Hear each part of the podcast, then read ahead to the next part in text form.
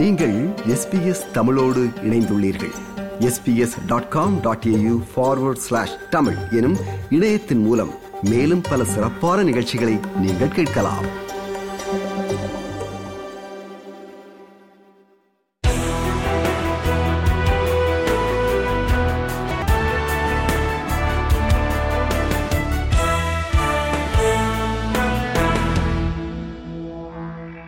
நேர்களுக்கு வணக்கம்.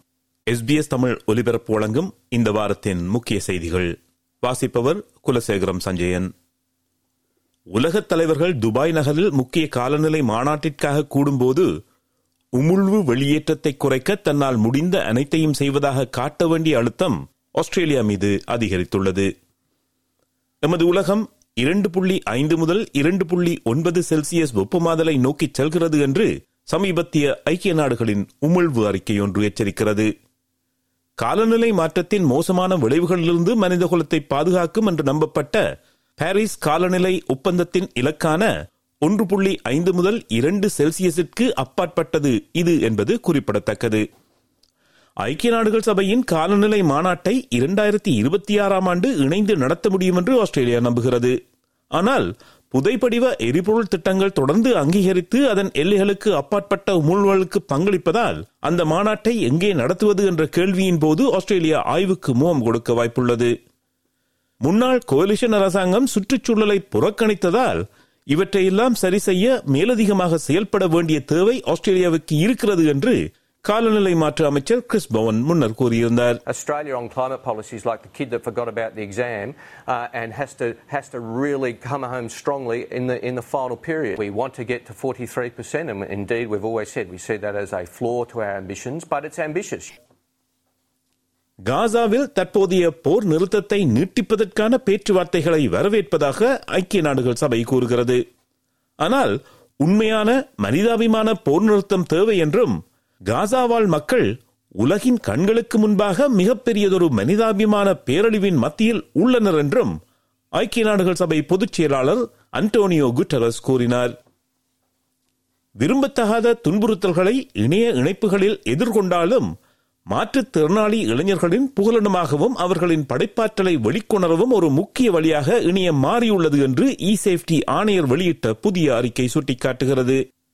மற்றவர்களுடன் ஒப்பிடுகையில் மாற்றுத்திறனாளி இளைஞர்கள் அதிகமான எண்ணிக்கையில் இணையத்தை பயன்படுத்தி மக்களை சந்திக்கவும் பொழுதுபோக்குகளை பகிர்ந்து கொள்ளவும் அவர்கள் நேரில் கேட்காத கேள்விகளை கேட்கவும் செய்கிறார்கள் என்று அந்த அறிக்கை சொல்கிறது. தனது சமீபத்திய சீன பயணத்தின் போது ஜப்பானுக்கு அப்பால் சர்வதேச கடல் பகுதியில் நடந்த ஒரு சம்பவத்தை பிரதமர் ஆந்தனி அல்பனீசி குறிப்பிடவில்லை என்று எதிர்க்கட்சித் தலைவர் பீட்டர் டட்டன் முன்வைத்த குற்றச்சாட்டுகளுக்கு பிரதமர் பதிலடி கொடுத்துள்ளார். ஆஸ்திரேலிய கடற்படையைச் சேர்ந்த இருவர் நவம்பர் பதினெட்டாம் தேதி ஆஸ்திரேலிய போர்க்கப்பல் ஒன்றின் சுழல் விசிறிகளிலிருந்து மீன்பிடி விலைகளை அகற்ற முயன்றபோது அருகில் நெருங்கி வந்த சீன போர்க்கப்பலின் சோனா அலைகளின் தாக்குதலுக்குள்ளாகி சிறு காயங்களுக்கு உள்ளானார்கள். தற்போது ஆஸ்திரேலியாவிற்கு வந்துள்ள சீன உயர்மட்ட தூதரக அதிகாரியுடனான சந்திப்பின் போது இந்த விடயத்தை தான் எழுப்பியதாக பீட்டர் டட்டன் கூறுகிறார். ஆனால் சீன அரசுக்கு சரியான முறையில் செய்தி அனுப்பப்பட்டதை அரசு உறுதி செய்துள்ளதாக பிரதமர் ஆந்தனி அல்பனீசி கூறினார் We've been very clear about the government expressing our concerns about the HMAS Toowoomba incident clearly, directly, and unambiguously. The event was unsafe and unprofessional, and we communicated that very directly in a calm and consistent way. குடிவரவு தடுப்பு காவலிலிருந்து விடுவிக்கப்பட்ட பின்னர் காணாமல் போனவருடன் தொடர்புகளை ஏற்படுத்திவிட்டதாக அரசு உறுதிப்படுத்தியுள்ளது. கால வரையறையற்ற தடுப்பு காவலில் ஒருவரை வைத்திருப்பது சட்டவிரோதமானது என்ற உயர் நீதிமன்ற தீர்ப்பை தொடர்ந்து பாதுகாப்பை உறுதி செய்ய எப்படியான நடவடிக்கைகள் எடுக்க வேண்டும் என்பது தொடர்பில் அரசும் எதிர்க்கட்சியும் கடுமையான வார்த்தைப் போரில் ஈடுபட்டது குறிப்பிடத்தக்கது. நாட்டின் நிதி கட்டுப்பாட்டாளரிடம் பூர்வீக குடி பின்னணி கொண்டவர்கள் அளித்த புகார்களின் எண்ணிக்கை குறிப்பிடத்தக்க அளவு அதிகரித்துள்ளது என்று ஆஸ்திரேலிய நிதி புகார்கள் ஆணையம் தெரிவித்தது. தனிப்பட்ட பரிவர்த்தனை கணக்குகள் தனிநபர் கடன்கள் மற்றும் கிரெடிட் கார்டுகள் தொடர்பாக பூர்வீக குடிமக்கள் அளித்த புகார்களின் எண்ணிக்கை பதிமூன்று சதவீதம் அதிகரித்துள்ளது என்பதை the Australian Financial Complaints Authority என்ற ஆஸ்திரேலிய நிதி புகார்கள் ஆணையம் கண்டறிந்துள்ளது. ஏறக்குறைய பத்து வருடங்களில் நாட்டின் பாலிய ஊதிய இடைவெளியில் இந்த வருடம் ஒரு மிகப்பெரிய வீழ்ச்சி ஏற்பட்டுள்ள போதிலும் பெண்கள் இன்றும் அதே தொழில் செய்யும் ஆண் ஊழியர்களை விட மிக குறைவாகவே சம்பாதிக்கின்றனர்.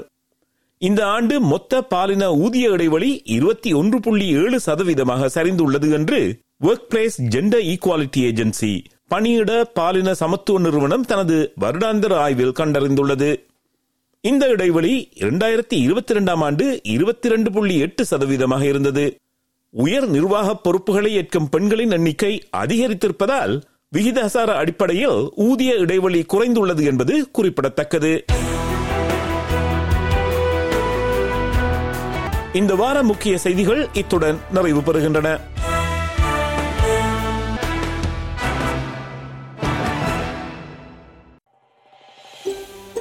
இது போன்ற மேலும் பல நிகழ்ச்சிகளை கேட்க வேண்டுமா? Apple podcast Google podcast Spotify என்று பாட்காஸ்ட் கிடைக்கும் பல வழிகளில் நீங்கள் நிகழ்ச்சிகளை கேட்கலாம்.